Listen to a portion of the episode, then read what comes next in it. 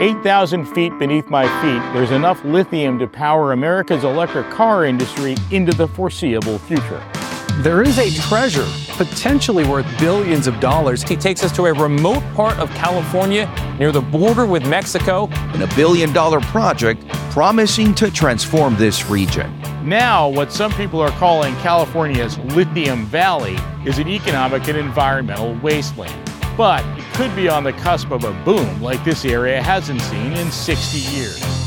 Gaston County homeowners are voicing their opinions to state regulators about a proposed lithium mine.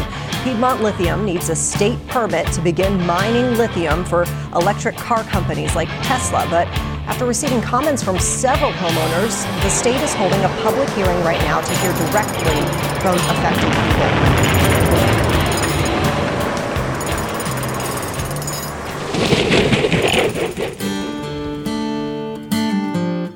How dangerous is the idea of a mine? Mines have scarred the earth. They have displaced communities. They have provided and they have taken. But not every mine gets built. And not every mine needs to be built.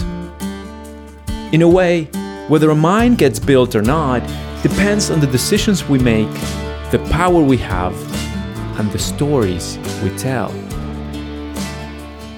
One narrative has been dominating the topic of mining lately.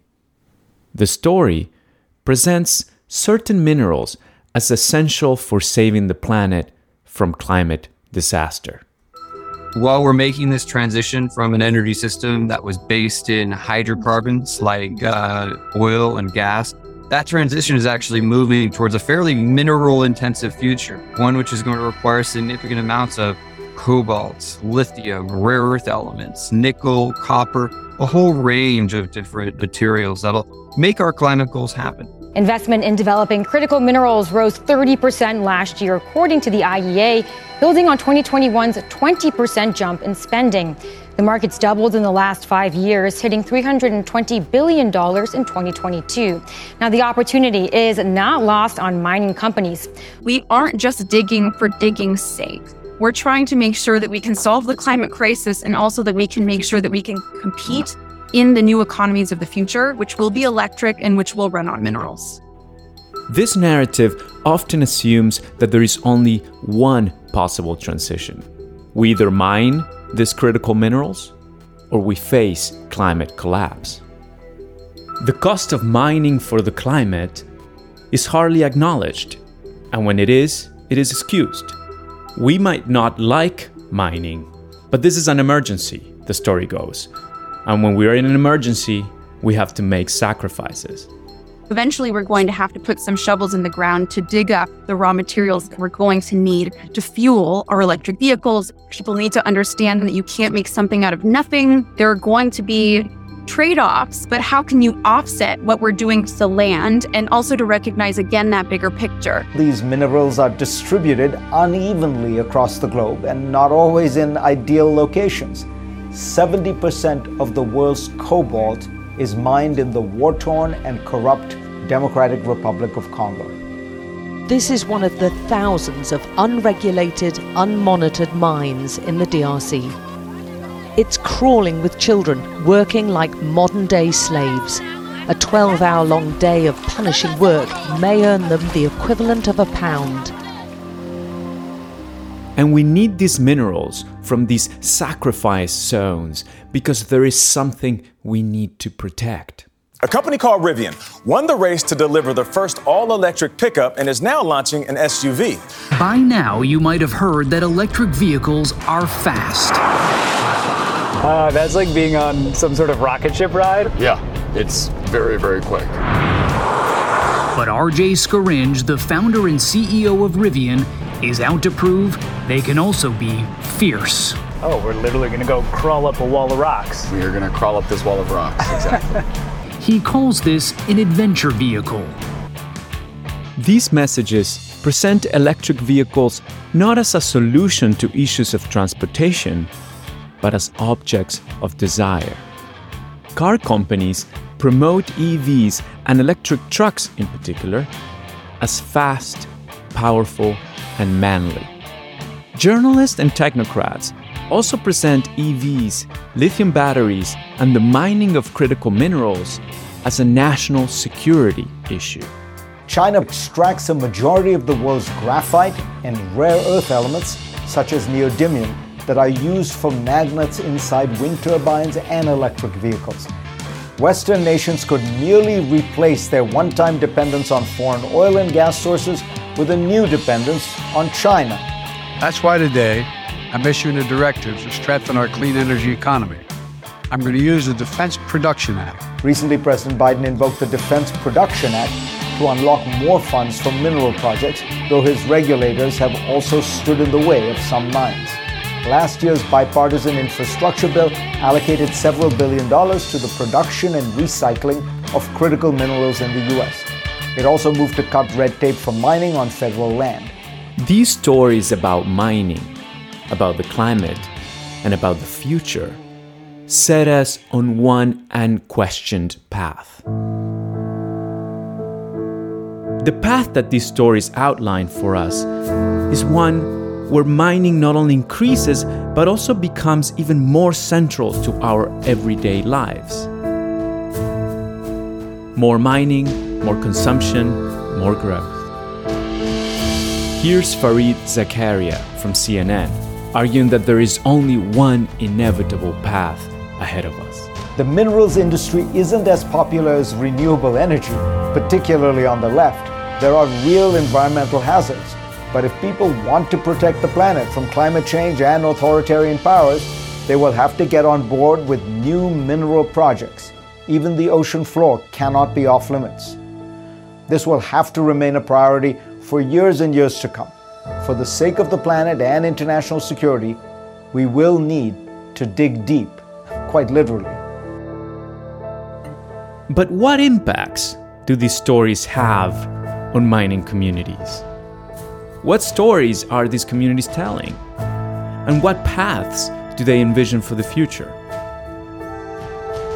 Welcome to Mining for the Climate, a series about mines, local struggles, and a global rush to save the planet.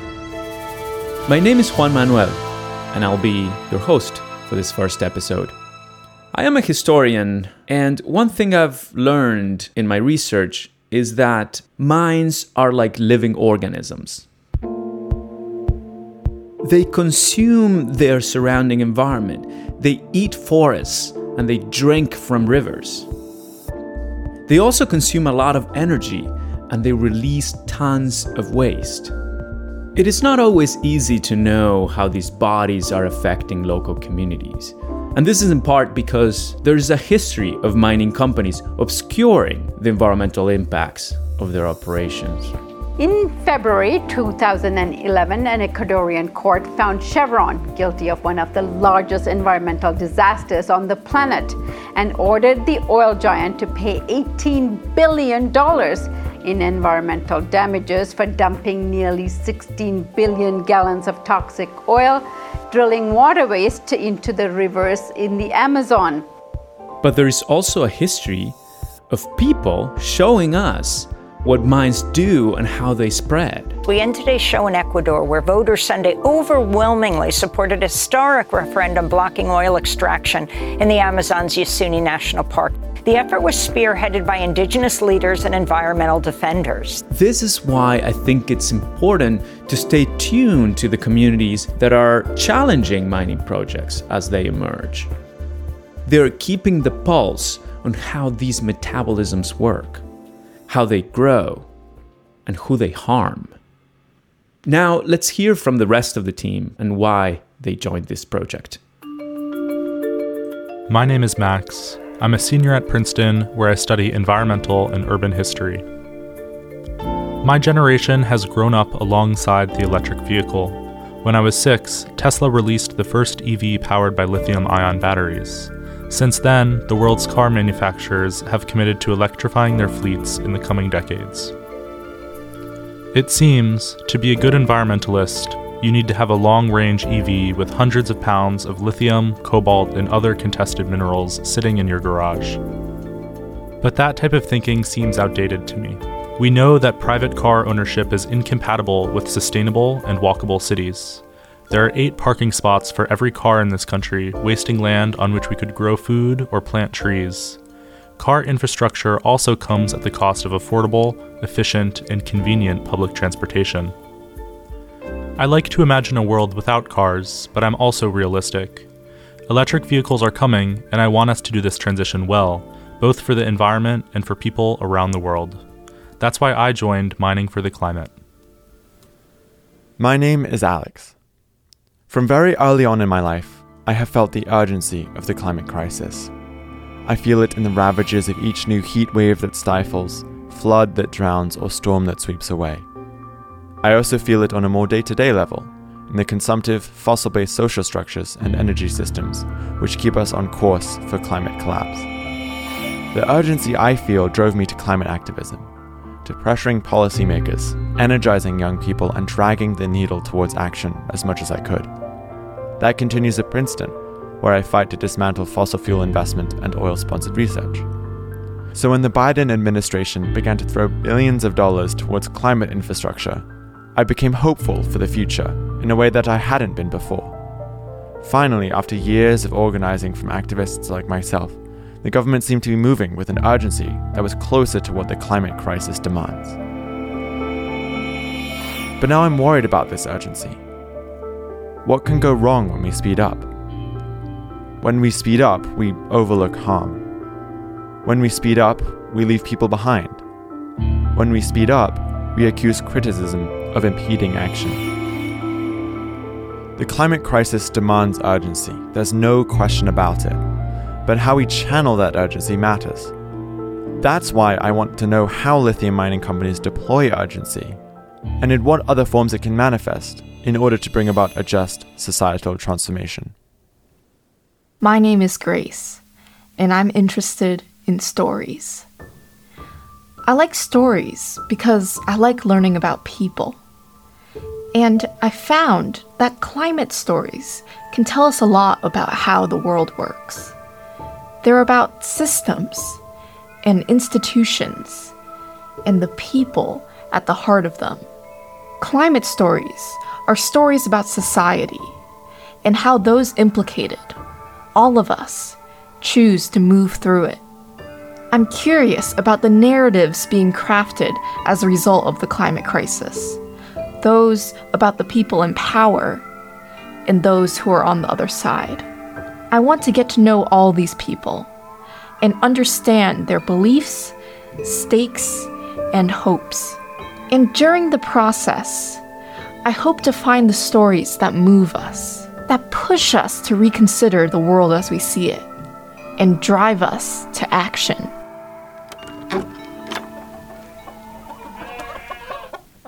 My name is Nate. When I was about six years old, the state of Pennsylvania took 10 acres of our farm to build a four lane highway. This included fields of sunflowers and small grains that I walked through, and several large fruit trees that I climbed. The Pennsylvania Department of Transportation told my family that we wouldn't hear or notice the road. The highway has proven to be tremendously destructive. Not a day goes by when it isn't heard or thought. Some of the loudest vehicles are the dump trucks hauling crushed rock from one of two limestone quarries just a few miles away. In part because of the four lane highway, I now study and write about environmental justice issues. It is well documented that environmental injustices overwhelmingly affect the most disadvantaged. Around the world, communities of color and impoverished communities suffer disproportionately from environmental violence. Animals and plants also suffer, often alongside disadvantaged human communities who depend upon these beings for their cultures and identities. But because they are not human, they are often left out of consideration. Every day, most animals and plants face a constant struggle simply to survive. Some have called their experiences a war, while others have called it omnicide, or the killing of everything. Like breaking ground for a road, building a mine has consequences for local animals and plants. it forever alters the relationships among human communities and the ecologies that support them. Mining, it is important to remember, is not a predetermined activity. Instead, it results from a set of worldviews that position humans outside ecological relations and above all other beings. So, how do lithium mines expose animals, plants, and the humans who depend upon them to new perils? In envisioning and developing the futures of energy, can we learn to live well together? In the first season of Mining for the Climate, we'll visit Gaston County, North Carolina. There, Piedmont Lithium is proposing a 1,500 acre open pit lithium mine. The mine is not built yet. So, how dangerous can the idea of this mine be? I start hearing from neighbors that people are getting harassed. Wait a minute, wait a minute. I said, I'm not selling any land. As we're mining, there obviously is a potential for dust to be generated and created. We will be using water suppression as our dust control suppression system. My biggest thing is to Piedmont Lithium, to the county, to the state, to the federal government Stop burying the truth. Every mine reaches a crossroads at which its fate is determined. Piedmont's Carolina project is at that crossroads right now. So, what kind of future will this project bring? This is coming up on Mining for the Climate. Mining for the Climate is a co creation of Nate Otjen and Juan Manuel Rubio, and is a production of Blue Lab at Princeton University. For their support and expertise, we thank at Princeton the High Meadows Environmental Institute, the Humanities Council, and the Office of the Dean of Research, as well as Cuvenda Media. This episode of Mining for the Climate was produced by me, Juan Manuel Rubio, and edited by me and Nate Otjen. Our research and production team includes Max Widmann, Alex Norbrook, Grace Wang, Nate Otjen, and Juan Manuel Rubio. Music for this episode was by Purple Planet. Find it at purple-planet.com. Additional music tracks are from Shake That Little Foot and Pryor Meadows. Mining for the Climate was made possible by funding from Blue Lab, the High Meadows Environmental Institute, and the Office of the Dean for Research at Princeton University. We would like to express our gratitude to the following people for their generosity and kindness. Amir Adaryani, H.L. Beam, Locke Bell, Ian Bigley, Rebecca Buck, Chad Brown, Brian Dalton, Wyatt Julene, Larry Neal, Monique Parker, Adam Parr, Thea Riofrancos, Aaron Sanders, Lisa Strapp, Emily Winter, and Tom. At Blue Lab, we especially thank the lab's director, Allison Carruth, along with Baron Bixler, Maggie Poost, Jamie Collins, Jessica Ng, and Mario Soriano. At the High Meadows Environmental Institute, we thank Emily Armitage, Stacy Christian, Kathy Hackett, Nathan Jesse, Ryan Juskus, Zach Cato, Heidi Mihalik, and Laura Matecha. And at the Effron Center for the Study of America, we give special thanks to Nikwisha Tolliver.